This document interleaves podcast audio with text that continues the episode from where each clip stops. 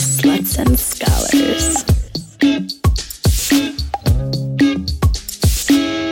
Want to hear more? Follow us on Instagram at Sluts and Scholars, on Twitter at Sluts Scholars, or check out slutsandscholars.com. Welcome back to another week of Sluts and Scholars, where we talk smart and fuck smarter. I'm Nicoletta. and I'm Simone. And this week we're joined by Emilee Saldaya, and she basically founded, started, is the Free Birth Society, which is an underground movement of people reclaiming their autonomy through pregnancy, childbirth, and parenthood. Emilee says there's more to childbirth than the formulated, generic, and regulated care that the public receives. She created the Free Birth Society as a lighthouse, a safe space for exploration, curiosity, and owning our choices by looking at viable alternatives, actual evidence, and ancient wisdom. She witnessed and supported births in every environment, from hospitals to birth centers to homes to outside to cars. Emilee hopes to redefine birth as a transformational yet physiologically normative experience. She leads with the question what could children of this next generation look like if they grew from mothers who felt powerful, respected, and encouraged to take accountability for their health? Welcome, Emilee. wow, the bios just get more and more amazing.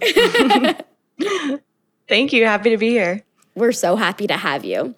So, throughout the episode, we will be referring to both pregnant women and pregnant people because we recognize that not only women get pregnant, just a note on our language.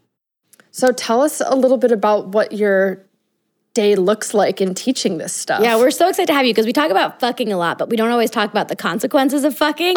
and so Exactly. I feel I feel like talking Not about that birth always has to be a consequence no, of it, but doesn't yes, have to, it is but it's an option. The same way that we could also talk about, you know, STIs as a consequence of fucking, so is birth. I'm just talking about the same thing to me. I'm like, no, no, no, don't say. Not getting pregnant. Um, but yeah, so so yeah, what do you do? Yeah, so Free Birth Society is a, essentially a brand that I started about a year and a half ago that was mostly in the beginning just a Facebook group, a secret Facebook group. Um, and then this podcast that I run, the Free Birth Podcast. And so it really just started with that, with my intention to begin networking all these women that I have heard about or met who are all birthing outside the system, but not really talking about it. And there, there hasn't until our groups and, and what we're working on, there really hasn't been public forums that are networking these women around the world. And so what started with like 20 women in our Facebook group is now 3,200 and Oh wow. women are yeah they're really flocking to this whole concept and so what i do in a day is anything from um, private sessions so i do a lot of private ses- sessions that are one of two things usually they're free birth prep sessions so when i say free birth i mean birthing outside the system um, meaning that a woman Yeah, is what is choosing outside to the system? What is the system? yeah. What is the system? We're in it. Uh, this system is obstetrical care, which is the default monopolized, you know, model of care that it is assumed we will all engage in when we conceive. Um, but I also would include regulated midwifery, um, meaning midwives who are licensed, which is most midwives that we've ever met or talked to, or Mm-hmm. And they have regu- they have Um, different because- regulations that are limiting. Oh, quite limiting. Yeah, they're they're they're like uh, paper handcuffs. They really are. They, um, I mean, in California, for example, a home birth midwife who carries a license is not allowed to attend a birth if the baby's um, head is up, meaning a breech position.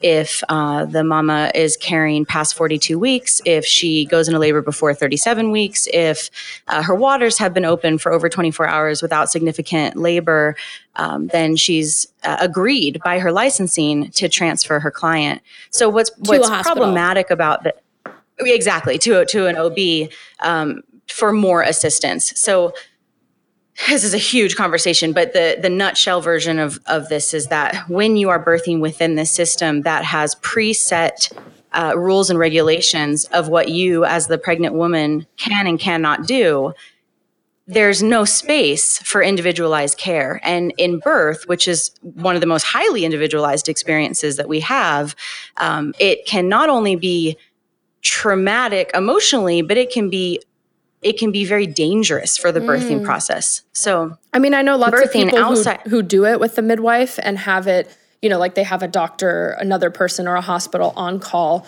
Like, at what point do you think they should go that route? Like, is there ever an emergency thing where you feel like the system should be used? Hmm. Yeah, absolutely. The system. So, what what hospitals are good for, mm-hmm. and what doctors are good for, is emergencies. And so, in cases of emergencies, um, that's a wonderful, incredible option that we have in a developed, you know, first mm. world. So. Yeah.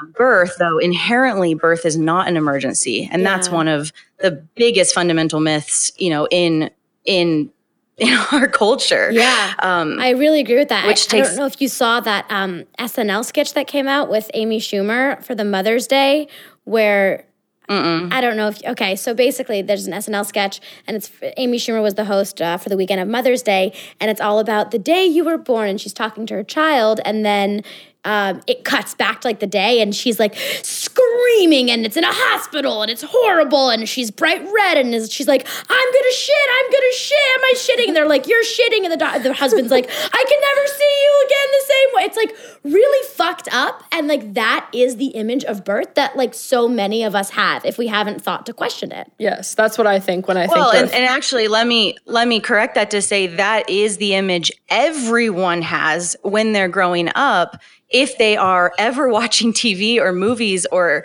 you know, a- anything, even if you're on a farm, like if you're exposed to TV, that is the image of, of birth. birth. almost exclusively.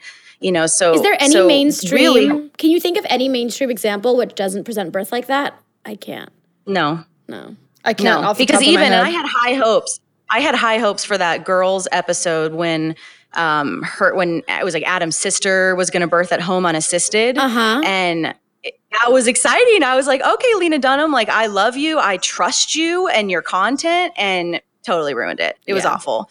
It was all yeah. you know, emergency and and yeah, it's really sad. I mean, that's She's a whole been other disappointing you know? sometimes. Yeah, she disappointed me when she didn't have an abortion at the end of it. right, like, right, girl, right, right. what are you doing?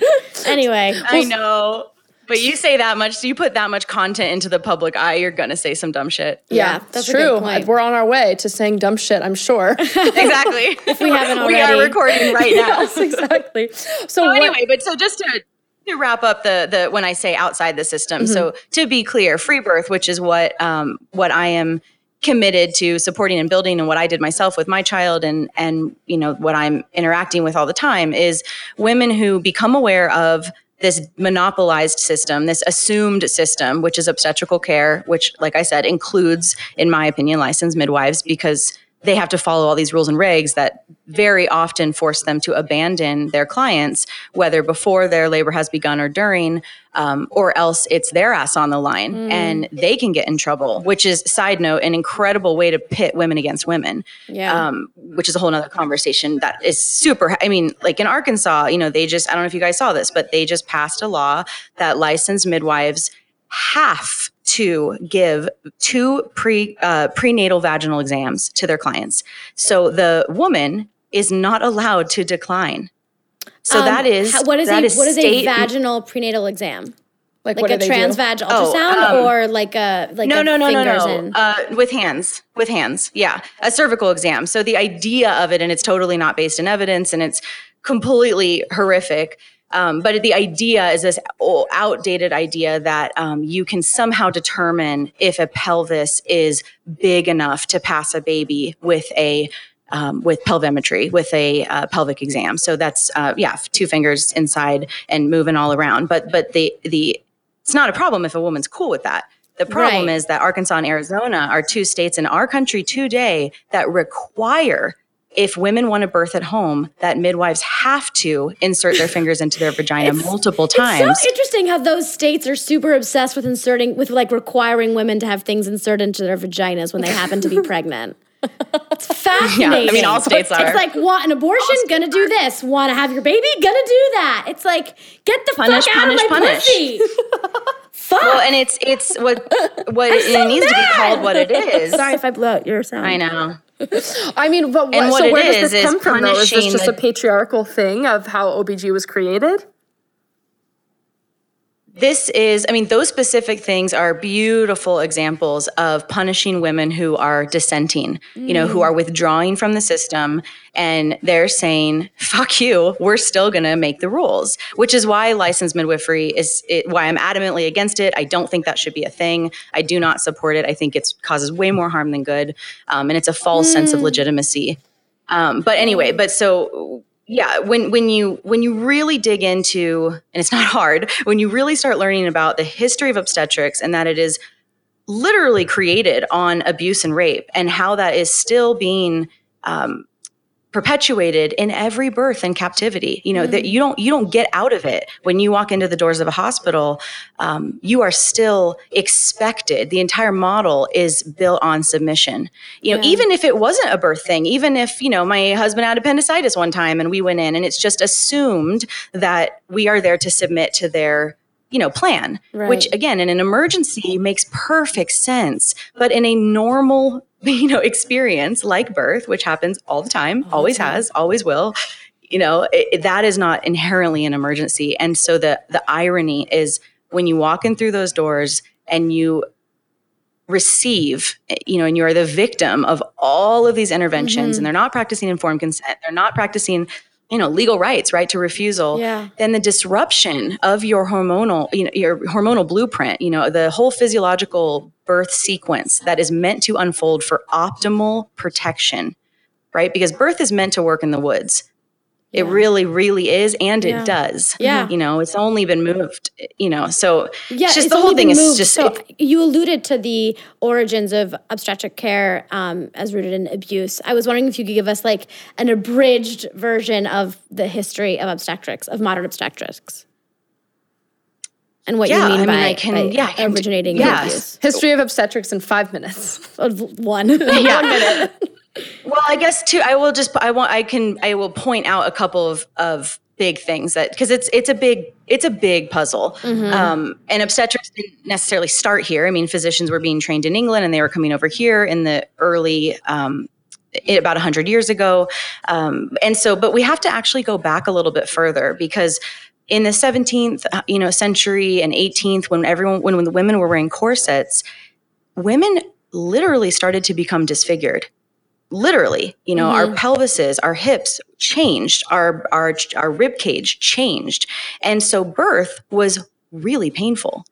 And, and that's also and you know so and yeah totally. And so then mixing that with that's also when men started to um you know like become I don't actually know the year when doctors became a, a, thing in society, but we're moving along this timeline where obviously we know it was super oppressive for women in the 17th, 18th century, and there's physicians starting to come about. Um, in about 100 years ago, like, we now we have hospitals.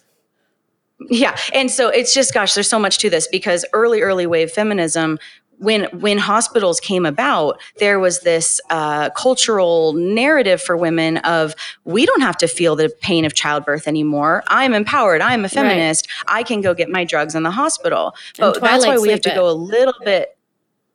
That happened later. Yeah, oh, that sorry. happened in the more like um, 50s, 60s, and into the 70s, and it's actually still used today. But mm-hmm. um, but I guess the point I'm trying to make is that really this shit all goes back to Eve's curse. Like really this goes back to Christianity and to the mass, you know, masses of white men believing that birth is meant to hurt women because we are a inferior, you know, species Bad. that needs to be punished.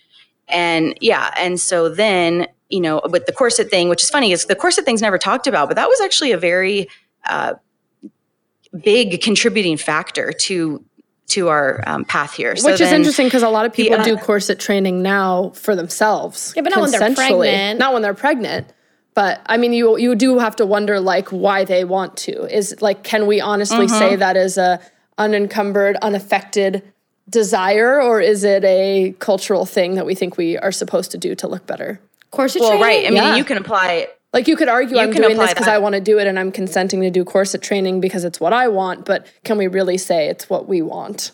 No. That's exactly what I say about ultrasounds. Women all the time say, "Oh no, I wanted that. That was my choice." And if you really start to apply a critical eye to it, that exact question you just posed, you know, you have to really sit with that. If the norm is to blast your fetus, you know, with with technology that's never been proven safe, that has been proven to harm, you know, healthy cells. I don't know how much you guys know about ultrasounds, but no, it's super not as much as you do. is- yeah, this is that this is the norm. But then, you know, women, even women I work with who are having unassisted pregnancies will still go in for this 20 week ultrasound and they think it's um responsible. they really feel it's the responsible thing to do. it- and that it's their choice. But it, like you just posed, if the whole cultural narrative is, of course, you get an ultrasound because it's the responsible thing to do. Well, then where's really our? I mean, we have no free will anyway. Like yeah, when a- I a- when I know, think of the idea, larger- if I ever have kids, if I think of the idea of like not having an ultrasound, that would feel very irresponsible.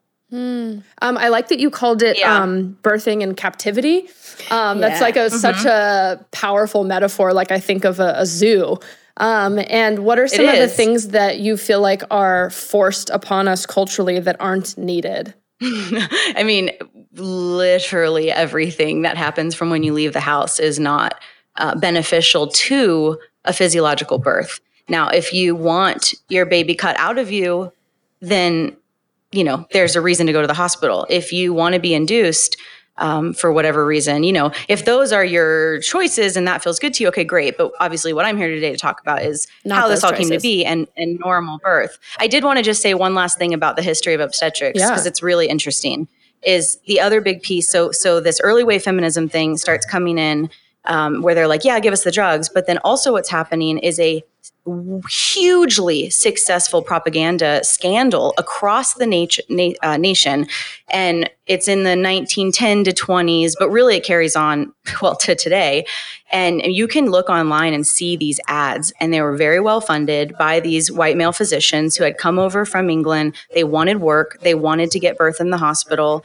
Um, and so these these advertisements have a picture of a white man in a lab coat, you know, with like some instrument in a operating room or a nice room, and then it has the next next to it it has this nasty witch woman dressed in cloaks with a wart and a bottle of rum and that's supposed to be the midwife Midwife. and it literally says yeah and it literally says um, you know where would you feel safer having a baby midwives are drunk they're uneducated um, blah blah blah blah blah so Wow. this is even before any regulation of midwifery. And so there was a very intentional disempowerment of midwifery and getting very intentionally getting birth out of the home and into the hospital for the gain, for financial gain.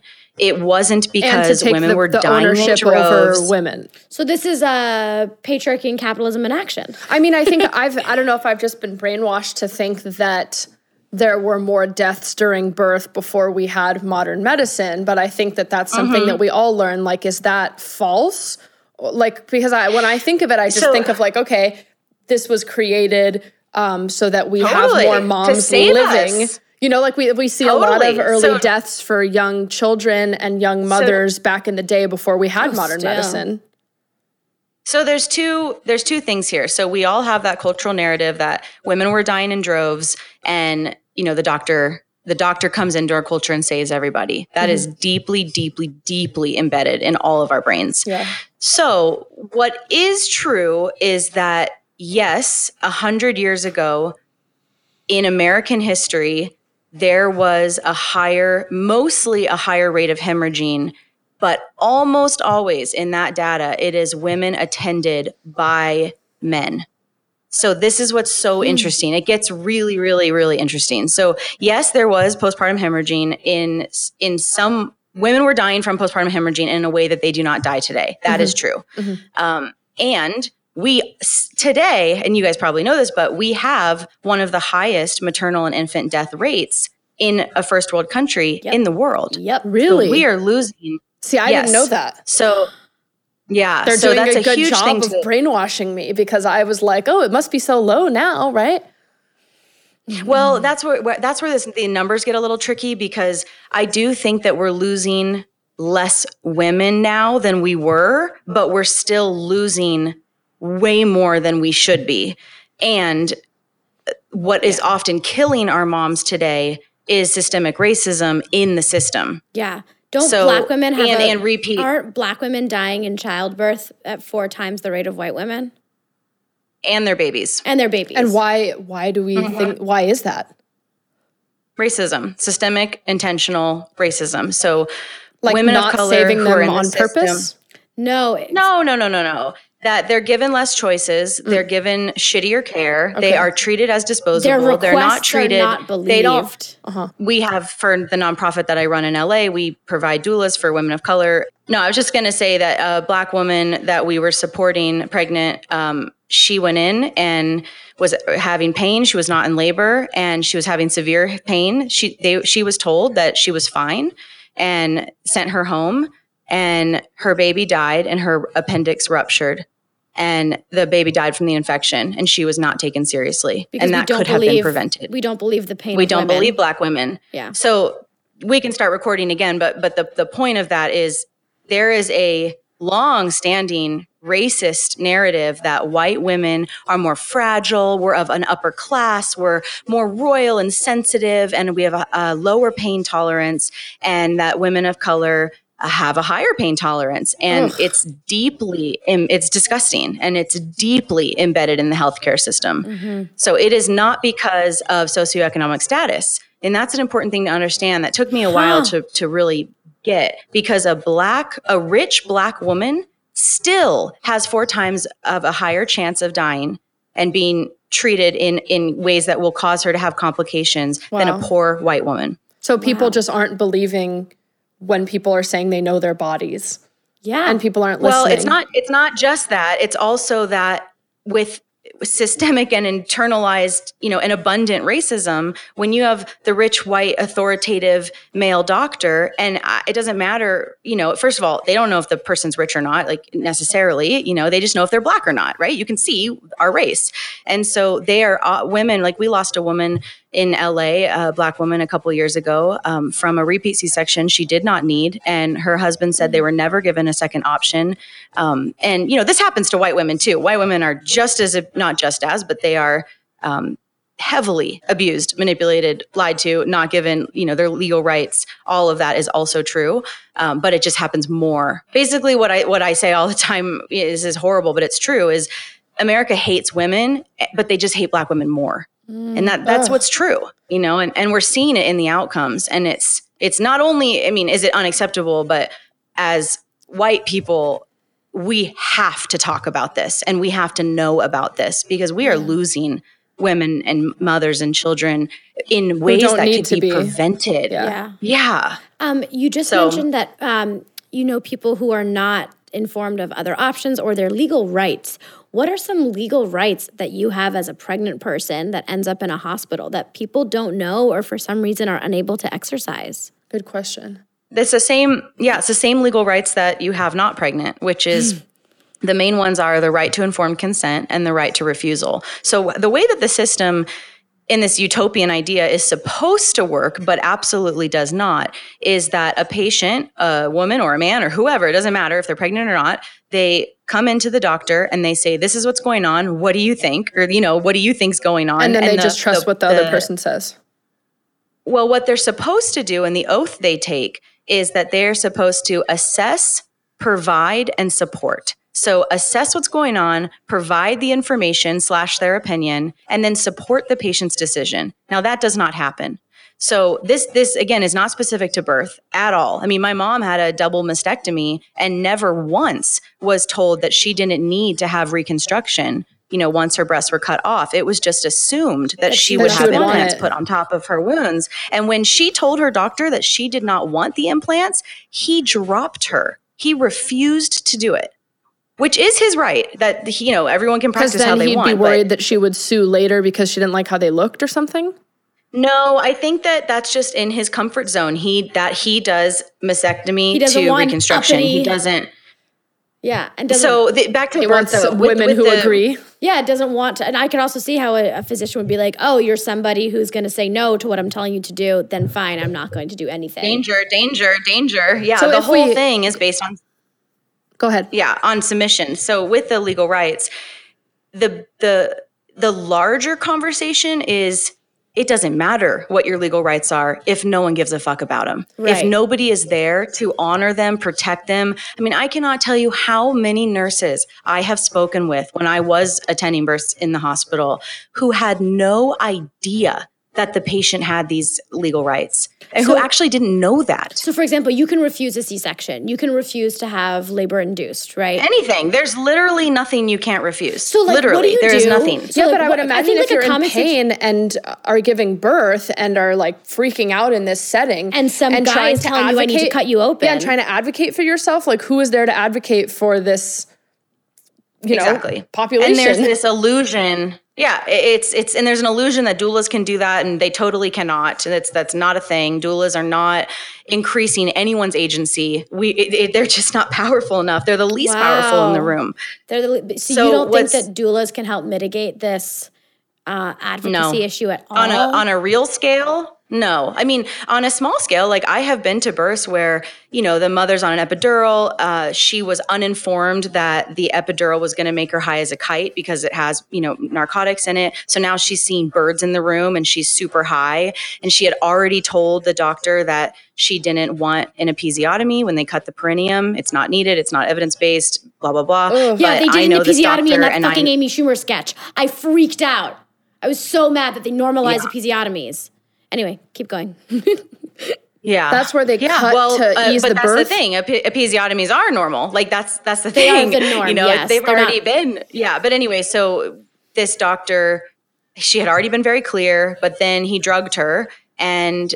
Did, you know, because he gave her a boost. He called in for an extra boost without her consent, and then um, I saw him reach for the scissors. And I know which scissors are the episiotomy sci- scissors. I know which ones are the umbilical cord. You know, like I know what the tray. and this is when you were a of- birth you know, doula. uh-huh. Yeah. This is just an example of, yeah, in that specific birth, I intentionally broke the sterile field um, to stop that from happening, you know, and that was Would you, like, uh, knock great. out of his hand? You know, um, I put my hand on his wrist. Wow. But isn't that incredible said- how something I- as human as putting a hand on someone else's wrist is so fraught in that dynamic of I'm the doctor and you are the doula? What did they say when you No, did that? I just I put my hand on his wrist and I said, um, I said, I heard so and so say about an hour ago that under no circumstances did she consent to being cut. Did something change for you? And she and I or I no, I said, Did you hear that too? And I said it totally sweetly, and I touched his wrist very sweetly. I didn't like grab it like you know aggressively, um, but I knew if I broke the sterile field, they would have to reset again, and it would it would you know we'd be able to reassess the conversation.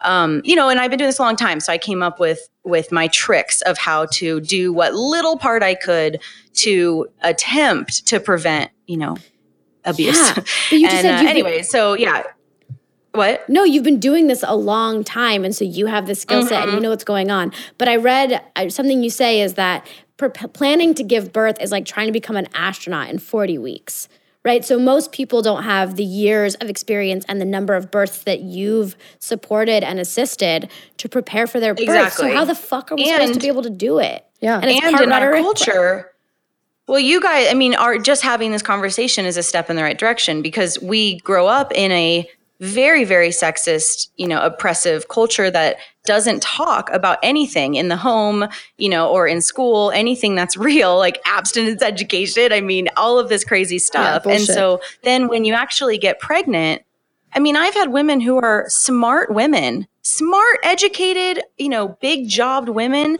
that asked me if they were going to have to poke holes in their nipples for the milk to come out. You know, so that I mean, what a what the a answer I- is no. fucked up way to, to. The answer, if anyone is curious, is no. Um, I mean, how did you decide that, you wanted to do this though? Because if you did grow up in this culture in this society where we have this oppression, like what made you decide and give you the the ownership over your body join. to, to do this?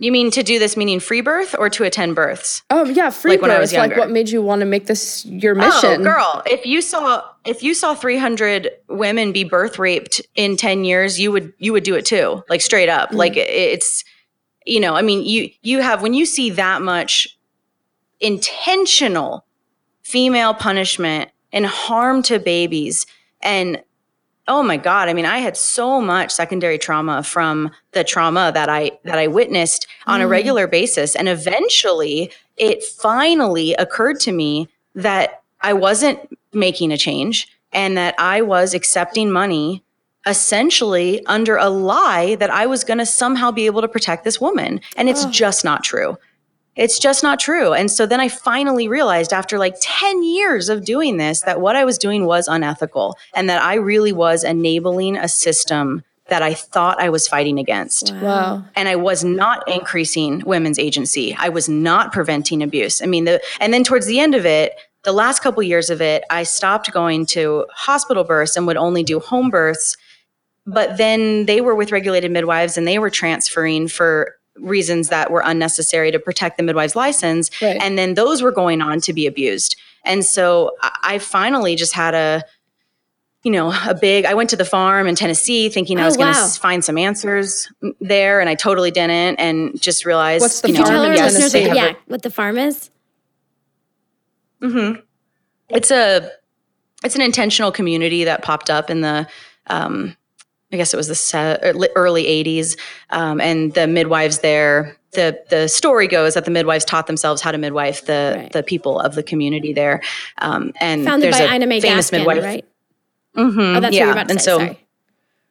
yeah. And so that's it's kind of, you know, that got really that brought home birth back in a lot of ways.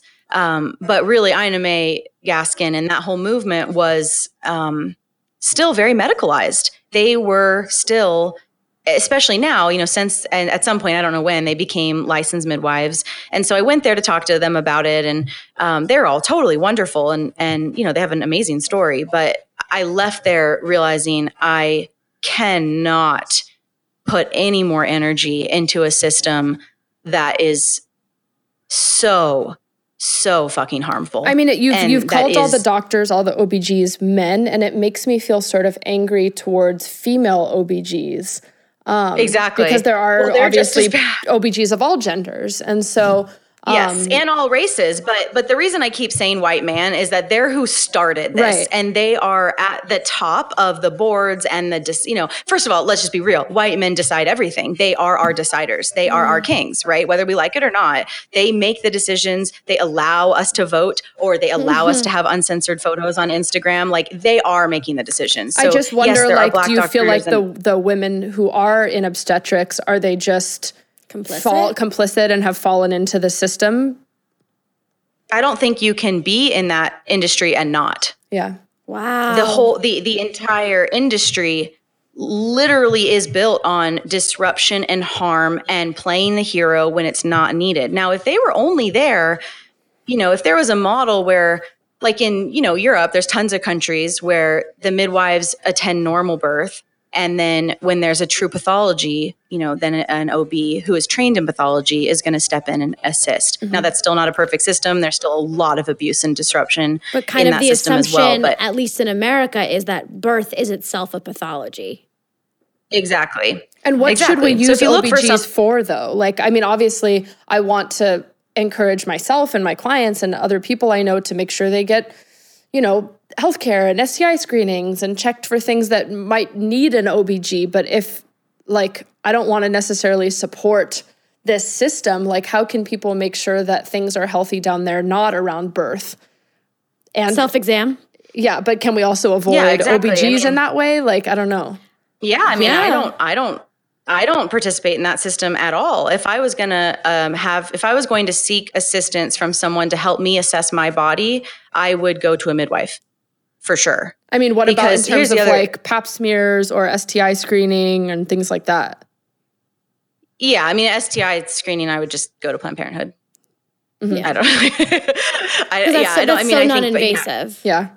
Um, Exactly. and and again, the bigger thing is that that is you should use an OBGYN for anything that you want, you know, a- and they are trained in pathology. So if I found a lump in my breast that concerned me um, and the midwife was like, uh, you should probably go, you know, do further testing, I would be open to that. Like they're there for extreme or you know pathological issues Right. for sure they're not i guess the point i want to make is they are not trained in wellness so if you are looking for a Mm. wellness assessment you know you need to go to someone who knows what normal bodies are and what normal well nutrition based health is like which a midwife would be you know would be much more of a a better route then yeah. Um, so can you, know, you walk us through puts, like what a free birth well, I, yeah, I, would, like? I would love you to walk us through your free birth if you are comfortable with that. Yeah, like what but just can before we, we get into that, I just want to know how unique is this? Because you mentioned you went to the farm and even they're not really doing it. So are you like kind of a trailblazer yeah. in this space? Is nobody really fucking doing this,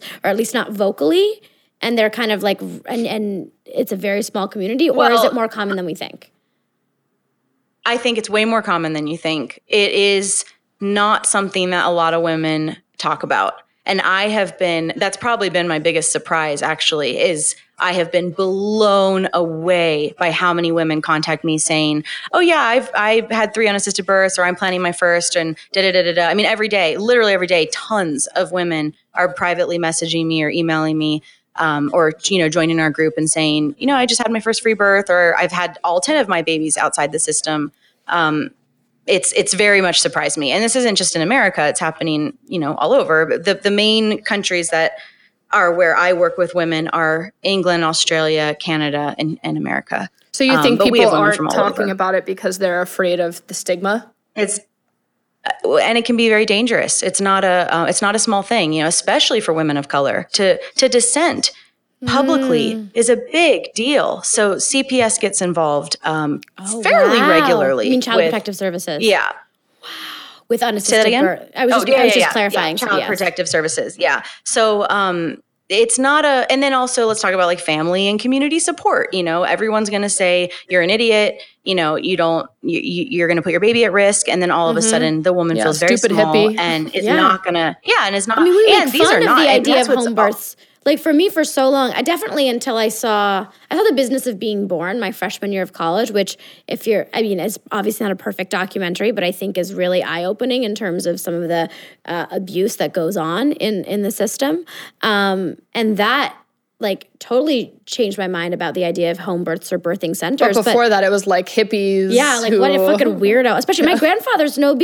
Like mm-hmm. I grew up knowing that like this is what you do. Like you have your ultrasounds right. and anyway. But so I would love, and I'm sure our listeners and Nicoletta would too, to hear your journey. Well, of, yes, of I asked the question. Birth. I want to know. I know. I just want to. I think it's gonna be. I know it's a it's an exciting story, so I want to make sure we we covered everything else yeah. before. And and before I dive into that, I just want to say to answer your previous question that no, I'm not like the one trailblazing in some ways. I think what is unique about what I'm doing at this time and place is that with the podcast, I'm sharing all of these personal narratives of women, you know, telling their free birth stories. And so other women can now access mm. and therefore normalize mm-hmm. their own choices. And so that's happening at a really big at a really fast pace, which is awesome. And then there is there is a couple other organizations that um, very much support and center around autonomous childbirth. Um, you know, and we're all kind of doing it in our own ways. So it's totally like a small, if we look at, you know, the globe, like it's a small percentage. But I think having 3,200 women you know, in this group that all have intention or have free birth and in just a year of building this is kind of mind blowing that mm-hmm. that many. I mean, yeah, it's a tiny, tiny, tiny, tiny amount, really. Um, but yes, we're out there, and and I think all that I've done that Small is kind of mighty. new.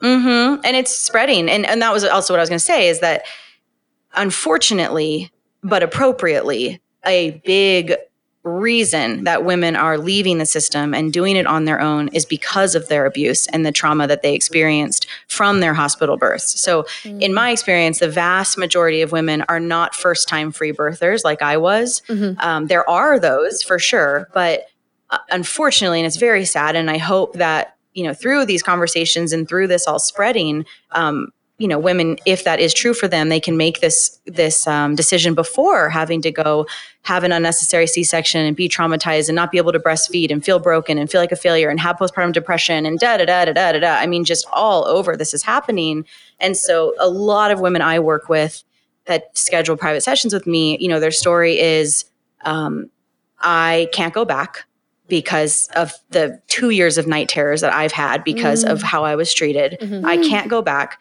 but I am so scared to birth again because in that hospital, I clearly needed an epidural. I had a hemorrhage. I needed a C section. So, how the hell am I going to not go back and stay safe? Mm. Because there's a lot of unworking, a lot of brainwashing, a lot of unlearning we have to do there and break those stories down um, and free her from those stories that were put in her um, little ear after the operation. You know, yeah, oh, we're really taught that we like birth. can't do it. When I think of giving birth, I'm like, like yeah, fuck right? that. Like, it seems yeah. so disgustingly horrifically painfully impossible. Wow. Yeah, I definitely mm. 100% used to feel that way. I was like, I'm going to have a C-section. I want to be out. I want it to be done. And yeah, then same. I mean, yeah, this has because, been since I was a freshman major, in college. I'm working this. Abdominal and major abdominal surgery is like super chill to recover from. But it's so interesting that we think no. it's so much easier than like doing what our body was literally designed to do. Um, it, but and now I, through like I, learning about this and like knowing about your work, like I don't really want a baby right now, but I really want to give birth. That's you're alone yeah. in that. I'm not. I was talking about no, this. You're not at in this group of me and you. Oh. But it definitely like is bringing up questions. And yeah again i would love to hear your story. what the possibility yeah. is of what free birth can look like. Yeah. Yeah. Like make me so make me want to give birth. Yeah i mean it's gosh it's just the most beautiful thing. It's and not just the people coming out of people. Like yes that's cool for sure. It is amazing that a human can just exist all of a sudden that was incubating inside another body. Yes. But the other piece to this that doesn't get talked about is the transformation that occurs in a woman when she births in her power. And that is not seen or talked about on any sort of mainstream level. Mm. But that's really fundamentally what this is about and what birth is about. And it is why it is so fucking oppressed. Because if women were going through this rite of passage and coming out of it feeling like a fucking warrior and feeling more in love with their body than they ever have. Then that's threatening feeling, for the white men. Oh my God, it would fall. The patriarchy would dismantle. I am convinced. I am absolutely convinced, which is why I do this work. I'm it would not that. be able, if every woman was coming out of their birth, or at least the vast majority, feeling powerful and not broken. You know, and, and unfortunately, when you leave a birth experience feeling like I wouldn't have made it if my doctor hadn't saved me. Or even more deeper that I think about all the time is the baby that grows up with the narrative I couldn't get myself born. I needed to be pulled out. Hmm. I couldn't do it. Hmm. You know, there's some deep, deep shit there that we yeah. don't talk about you know and i really think it goes even deeper into training us all to be little warriors and to you know to be like bad warriors like prepared for war you know and be emotionally shut off and be um you know whatever. That's a story for another day. But so no, back but to free who can put um, the effort in and and and claw their way out of yeah. oppression and mm-hmm. difficult times. Yeah, which is why I'm so excited to hear your so, journey because you were completely unassisted from the beginning, right? Yeah, like walk us through what decisions yeah. you get to make. I mean, it sounds like all decisions, mm-hmm. but like from all conception to yeah. birth, conception. Like, yeah, let us Steph know about the conception. from con- before conception yeah, I'm gonna, to birth. I'm gonna give you a real play by play. I want to know about the conception. um, basically, I aligned with that there was no way in hell I was going to let a licensed midwife potentially ruin my birth or abandon me. And so I really had to sit with that and realized that that meant kind of a kind of a scary idea at first, which meant I was going to do it without a midwife because I didn't know a traditional midwife. Um, and when I say traditional midwife, I mean someone who chooses not to have licensing so that she can really um, mm. stand with women and not with the state. Mm-hmm. So I knew that I was going to do it on my own with my husband and whoever else I wound up wanting there. Um, and that came with a very intense, you know, level of responsibility to sit with. And then it came with a gorgeous sense of freedom. And so we sat in this and talked about this, and I was digesting this before we conceived our baby.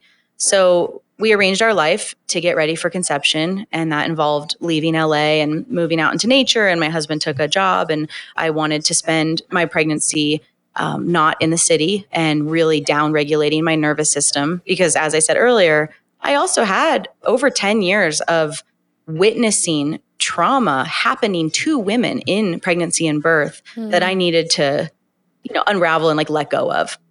Um, so when we got ready and I think, to conceive, just to, to super- interrupt you for a second, I think a lot of people don't think about how it affects a baby to have a high stress pregnancy and that you know yeah. you can speak more to this but that your cortisol levels and the hormones and things you're experiencing affect the baby so you could be born into this yeah. world anxious based on how the pregnancy was well, and that goes back to women of color having premature babies and all of this. You know, the, the stress of experiencing racism on a daily basis mm-hmm. and from your healthcare provider, it applies exactly to what you just yeah. said as well. Wow. So, so you're out in anyway, nature. So so we're out in nature in Northern California and we are Banging preparing. I, I did a, yeah, I did a maiden voyage thing that, like, because I was so conscious and intentional about this whole thing, I really was like, I'm going to do this with my all. You know, I, I want to look back on this and really feel like I um, followed what I felt was optimal for my heart, my spirit, and and my environment, my marriage. So I went to India uh, with one of my best friends, and then Indonesia with our other best friend for like six weeks before we conceived to just kind of have my last like yeah i called it my maiden voyage which doesn't really make sense because a maiden voyage means a first but right. i was thinking about it in the death of the maiden that comes when you become a mother you know there's three stages to womanhood um, not everybody is a mother literally of course but um, in this, it's maiden mother crone. And right. so I knew that my maidenhood was worth saying goodbye to. And I never really felt like I grieved it, but I definitely intentionally was like, I'm going to do everything I want to do before I get knocked up. And so going back to India yeah. was top of my list. So I went and did that and um, then came back and we went we kind of did like a light cleanse we just didn't drink or smoke anything or um, you know just kind of like reined it in um, and meditated and he made a beautiful little altar for um, for the baby and put it on our mantle and um, we you know we did like an ayahuasca ceremony to see yeah, in the spirit in, realms if there was it's a natural thing what'd you say no i was making a joke yeah, about yeah. reining it in and doing ayahuasca but yes it's yeah. natural. and we did that in about a month before we conceived just to kind of see if there was anything in the spirit realm to pick up on. And that was super epic because all my babies came to me and told me their names. And that was amazing. And then uh, we did some other fun stuff and we saw this shaman that we really trust and we did a fun little ceremony with him and um, it was really really cool actually like he's we all smoked from this pipe and um, as he started saying this blessing and everything was really still and then all of a sudden as he started speaking the blessing the wind started going and these birds came above the three of our heads and started literally flying around our head like low with the wind and you Aww. could just feel our children's spirits it was really cool so then he gave us like some fun homework, like that Johnny was supposed to make a rose bath for me my fertile week. Yeah. And, um, right? And to you know we got a candle that was just for the baby. And so before we would make love we would talk to the baby and just kind of pray to her. And i knew who i knew it was her. I knew she specifically was coming and i already knew her name. So i just you know was like okay baby we're ready for you and our hearts are ready. Our home is ready. And so now we're wow. you know now we're bowing to your time. Like what it doesn't have to happen this month but if you're ready we're ready. And we would just talk it out loud and it totally felt silly. It wasn't like, you know, it was silly, but it was a really playful and felt so reverent and so lovely and connected. And um, it also allowed me to have a great release around, I didn't need to get pregnant on my time because I was, um, I was in this with my baby and I trusted my baby. I really trust my baby. I still trust my baby. And that will be a theme through my whole story. Um, I mean, can I interrupt yeah, you we, and ask a question? Just because I know that um, Simone does a lot of stuff with, um, you know, abortion doula things. When I think of it mm-hmm. that way and think of baby having a spirit, it feels more mm-hmm. disturbing to think of an abortion because then I'm like, okay, the baby came in and it's ready and it wants to be here, and then it's like, well, I don't you know, yeah, it feels more and, and murdery I do... when I think of it in the way that you're describing um, yeah, but connecting with your baby. Very clear. Yeah, and to I would say that that experience of of my experiencing this mm-hmm. spirit that wanted to come in is not across the board. You know, that is not true. That is not how plenty of people experience pregnancies. Tons of women um, don't feel the baby spirit until the baby's out of their body. You know, tons of women. I know I've walked with many women through abortions as well, and I know very religious women mm-hmm. who did feel the baby spirit um, and said, "Thank you. I'm sorry I can't take you, and you can come back later." You know, and, and had yeah. a relationship with that spirit. Um, so I definitely don't want to say because I don't even feel like it's true that every pregnancy cr- is a, a spirit, spirit of a human. I don't I don't think that's the case at all. I think that a beginning pregnancy is a collection of cells that can either stay or not. You know, mm-hmm. whether nature um, al- allows that to stay or we intervene because that is what's right for us. Mm-hmm. You know, mm-hmm. whatever. I don't think that that's like. And I think um, also to, to yeah. your point, mm-hmm. Nicoletta, because mm-hmm. I think you bring up a really interesting thing. Um, I feel like with what Emilee's talking about, it's very much saying, like, hey, we're ready for you, spirit, come in. And I don't think that necessarily all pregnancies, if you're not saying, hey, we're ready for you whenever you want, if you're not saying that, then it seems to me like then it, it wouldn't happen. So, like, an accidental or unwanted pregnancy wouldn't necessarily mm-hmm. have that mm-hmm. spirit. That, in my mind, would just and, be like the cells before spirit. And how totally. did you and how did you get your partner on board with this? Like did you know he was down for that? Um, down for this kind of birth approach when you got together or was this kind of figured out together?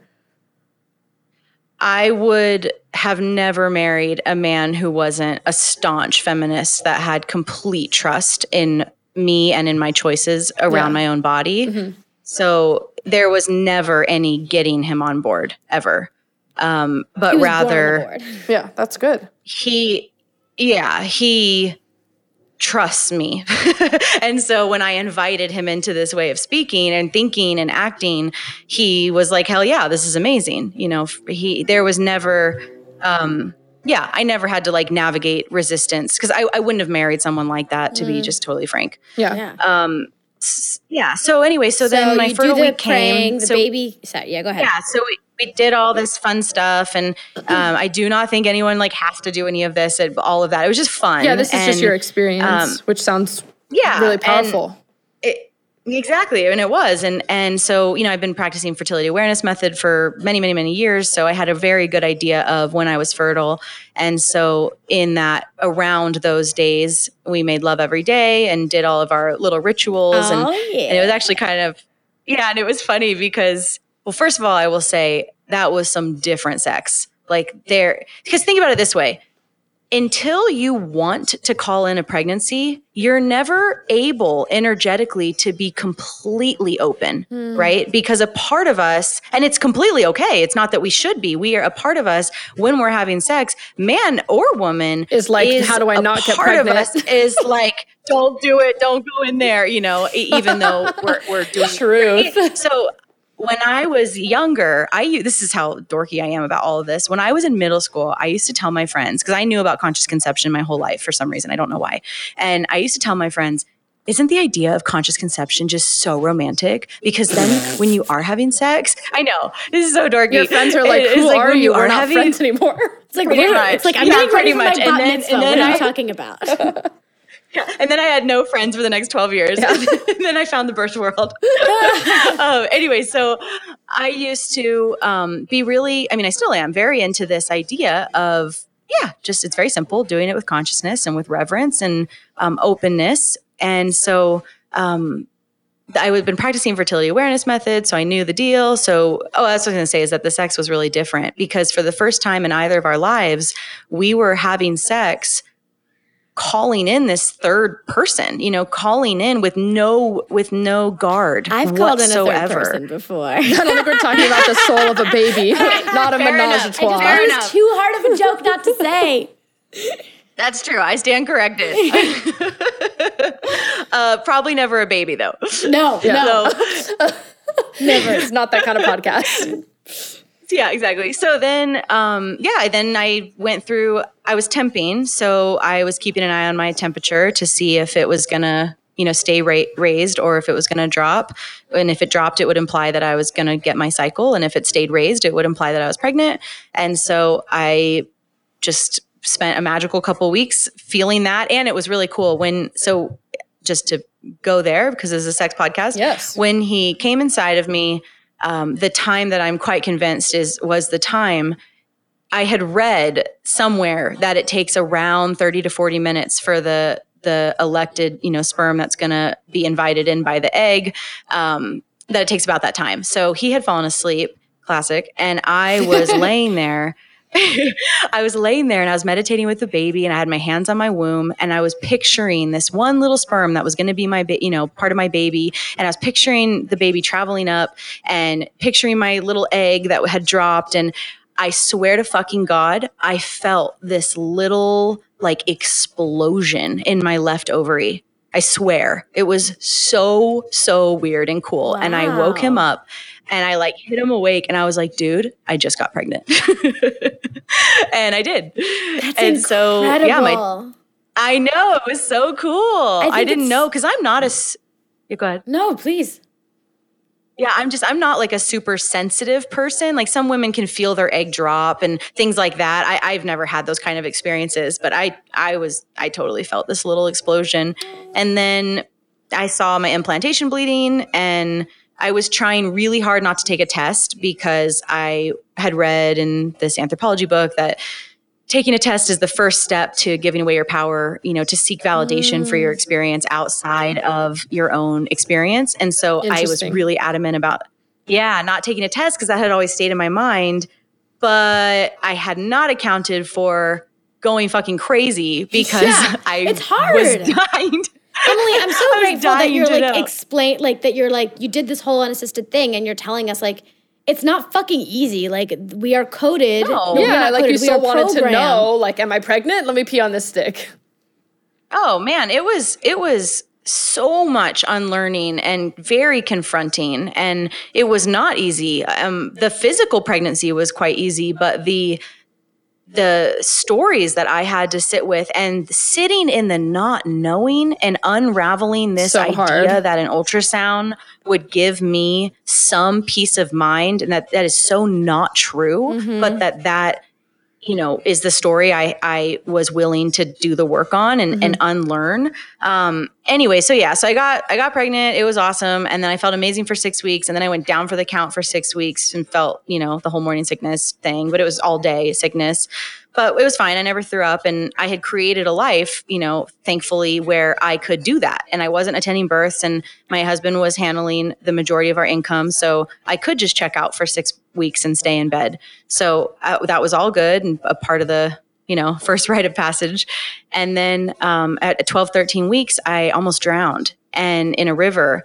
And that was really the that was the first time where I was really confronted with that knee jerk reaction of, well, do I go to the hospital and get checked out? Just that idea. Mm. And then we sat with it, and I was like, well, okay, what would they do? What they would do is give me, most likely at this stage, it's still a transvaginal ultrasound, mm-hmm. which does not sound appealing. And it would all all that they could really offer me is tell me is there a heartbeat or not and so I sat with it and was like, okay, well, what if there's not? Well, that's okay. That's okay. That's that's that is what it is. It, nothing would change with that having that knowledge today. Mm-hmm. My life would ultimately still be going, you know, on the same track. Yeah. And so, um, yeah. So I really that was kind of my, one of my biggest points of really sitting with this ingrained re- response of getting checked out, which really means in ultrasound to tell you there's a heartbeat. And mm-hmm. it, with my fetoscope, I would know with with a fetoscope that's not harmful. Um, you know, within a couple weeks, I'd be able to hear the baby's heartbeat. So, I that was the first one of the first times where I was like, do I trust that my body has intentionally created a womb and amniotic sac and baby that is the most protected part of my body? Yes. Mm. you know and i didn't get jabbed. I you know I, I, hit some rocks on the outside of my body but i didn't get um like my stomach wasn't hit. And even if it had been were I mean, you like hit yourself you with rocks Uh, well, I fell out of an inner tube on a whitewater river. Got it. and okay. I so- thought this was like a thing that you had done on purpose. I thought you had like, Like a crystal rocks. rock thing. Like yeah, you were like, I'm not gonna get an amniocentesis, but I'm gonna hit some rocks on my belly. Yeah, exactly. That sounds counterintuitive. Sorry. But it sounds Yeah. like you are willing No. to accept that if there wasn't a heartbeat, that your body would expel the fetus, and that would Hell be the, yeah, that would just course. happen. Fine and normal. I mean, to me, Sixty there's percent no- of pregnancies end in miscarriage. Especially first ones, right? I don't know if there's like a necessarily first one. I think it's age. I think it's more age related than um Yeah, well, I don't know what's fact anymore or what's like the patriarchal Right? OBG myths. So I like shouldn't Good. even say Hey, anything. You should write that line on your arm. That's a really good don't point. know it on- Question back Tattoo it on my anymore. face. Yeah. Um, so so yeah. So that was kind of that was a good test. And then after that, um, I remember a couple weeks later. Oh my gosh! Yeah, I was just sitting in this not knowing, and I was meditating and h- holding my womb, and I hadn't felt any movement yet, and I just was sitting with, and especially because I'm in abortion work, and so and and miscarriage. You know, I, I walk with many women who are experiencing loss at all stages of pregnancy and after birth, and so. I could not stop tripping on this idea that my baby could have already passed, but I wouldn't know because sometimes the pregnancy doesn't release for many, many, many weeks. Mm-hmm. You know, I know mm-hmm. women who have had unassisted, you know, free miscarriages and it's taken nine, ten weeks. Yeah. So I was tripping out about just the the the truth of that that that is one thing you know the kind of the first beginning part of the what ifs and how to navigate the the what ifs that are very intense and you know and the fear ultimately is what keeps people in the system because if we give away some of our autonomy and let someone else pretend like they can tell us what's going on with us then maybe we don't have to be so afraid mm-hmm. you know and it's not really true because on the other side of sitting with that fear is complete freedom Yeah. so I sat with it and was just like, all right, well, fuck, this is the work. Like, this is it. This is a free pregnancy. This is the whole point for me. Everyone, you know, can have a different point, but for me, it was about doing the work. And so that was intense. And then eventually, a couple weeks later, I remember hearing her little heartbeat for the first time with our fetoscope. Wow. And, you know, a couple weeks after that, I could, you know, feel little flutters and kicks. and, Quickening. um, yeah. So then it all became up until 36 weeks. It was easy breezy. I, I, I wasn't really heady about anything. It was just like I can feel her. Um, I'm, you know, it feels like this baby that has come to me before and awesome. And let's go have a free birth. Why do And people so do the then- weeks thing? Why do people do weeks? Why not just say months? Like I, Because everyone. week to week is so different. Yeah. Yeah, I. I The just speed find at it, which I it find grows. it Yeah, interesting. The speed at which it grows. Well, I think it's I think it's part of the obstetrical model. I mean, I know women. I just I have a girlfriend in Hawaii who's free birthing her third baby, and she doesn't even know when she's due. Like she knows the season. She is due sometime this summer because she doesn't do the weeks and she wasn't really paying attention and she's a she is choosing what I would call a very wild pregnancy um, weeks because the weeks matter if someone is charting you and is going to induce you and is going to um, want to intervene with your process well then you need to know the week. Instead of just But, letting it um, happen I when it, it- happens. yeah exactly. It's not like we've done that for that long. Um, i do it i did it just because it was fun really. And you know for the stupid little like app that tells you what fruit your baby size is it's totally not even real but it's cute and fun whatever. Um, so anyway so then we had i'd always wanted to have my baby in hawaii. That was always something i knew. If i could pull it off that that was my dream was to birth on maui and recover and and figure out how to be you know a mom postpartum on maui. And so i i've been going there my whole life. So i've, I've always been connected to that island. And um, so yeah that was why johnny had taken that job because he was going to make a lot of money so that we were going to be able to uh, finance a pretty expensive goal Yeah. and so then uh, he, he finished his job in November, and we went there in December and settled in and rented a little cute place and um, ex- finished the last two months of my pregnancy there. And which, of course, was completely freaking epic because we're like swimming in the ocean with turtles and dolphins and whales and like walking the beach every day. And um, yeah, oh he didn't God, have to I work. was and I- having, I was like living so vicariously through you through your Instagram posts. It was incredible. Yeah, super cool. Yeah, I mean, I just figured, and I know this is a deeply privileged thing to say, but I'm going to say it anyway. I figured that if I could create the perfect scenario to bring our baby in and start our family, why would I not? Mm-hmm. You know, it, it is my highest priority. And that's not true for everybody, and that's fine. But for me, it was my highest priority. And I will say, and I don't mean this arrogantly, but it really paid off. You know, breastfeeding's been easy. My recovery was awesome. My body feels great. Johnny's crazy bonded to that kid. Like all of it has paid off because we did the stuff that you know yeah, is you normal natural work. and intuitive. So yeah pivoting to my my free birth um it was a full moon super blood full blue like it was a crazy one of those lunar eclipses. And uh it had started on a sunday and it was all very textbook in the beginning. Um it was just my husband and i and um I got to think about how to say this all fast. So well, I had two you, other did you have keepers. A, um, did you have a hospital on call just in case? No. No, but that's not how hospitals work. You you a hospital is on call just in case. Like that's what ERs. Well, that's, that's what I meant. Like you were you close are. enough to one to go to if you needed to? Well, that's totally subjective. I was an hour away. Um, I would have been comfortable with five. I would have mm-hmm. been comfortable with, you know, whatever. Mm-hmm. So you know, I, I had no concerns or fear of a of a complication. Like truly, I had no concerns or fear of that. It didn't. It just doesn't make sense to me that a healthy person, um, well supported, you know, that had a great pregnancy would then have some crazy life threatening you know it just mm-hmm. the, the, the, odds are so in our favor for mm-hmm. that to not happen mm-hmm. so anyway so yeah i had a, a, very long labor it was 52 hours um, that was you know, you, anybody that wants to hear the entire thing can listen to the two part episode on my podcast. Yeah, um, because it's it's a pretty epic story. But yes. it was 52 hours, and um, I was surprised by how psychedelic it was. Um, I was awake the entire time. You oh, know, by hour 40, I was delirious. yeah, but you know, there's magic in the exhaustion. There actually really is. There's especially for heady women who have a harder time letting go, which I did, apparently. There is definitely magic in getting so exhausted that you just fucking give in.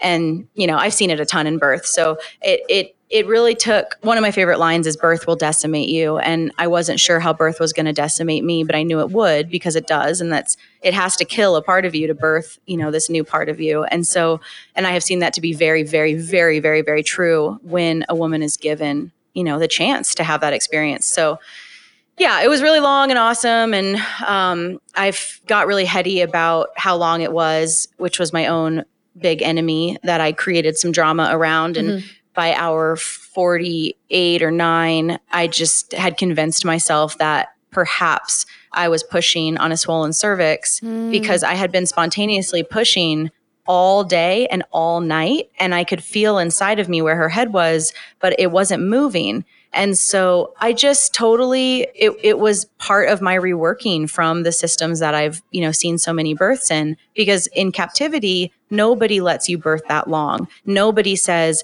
"Oh, honey, some births are just long." That's not how it goes. You know, after 24 maybe 24 if you can get that far far um, they're going to augment you with pitocin yeah. yeah. they're going to start fluids they're going to you know recommend an epidural so that you can rest because oh you're so tired honey don't you want to lay down i mean they just start destructing your whole you know system so I really didn't have a reference point for a labor this long. And so, yeah, it was my big lesson. And at like hour 49 or something, I decided that I needed to go to the hospital to get a vaginal exam because I couldn't, I didn't know how to assess myself and I didn't have a midwife I could call because I was new to the island.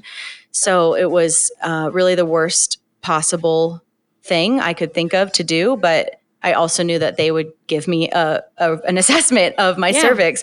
So it was very humbling and and it, I just knew I needed to do it but I, I do really want to make sure to say I actually did not need to do it and that was me in transition and you know I went and I went in transition which means the very end of labor right before you know you start really pushing And the very short version of this is I went in, they assessed me.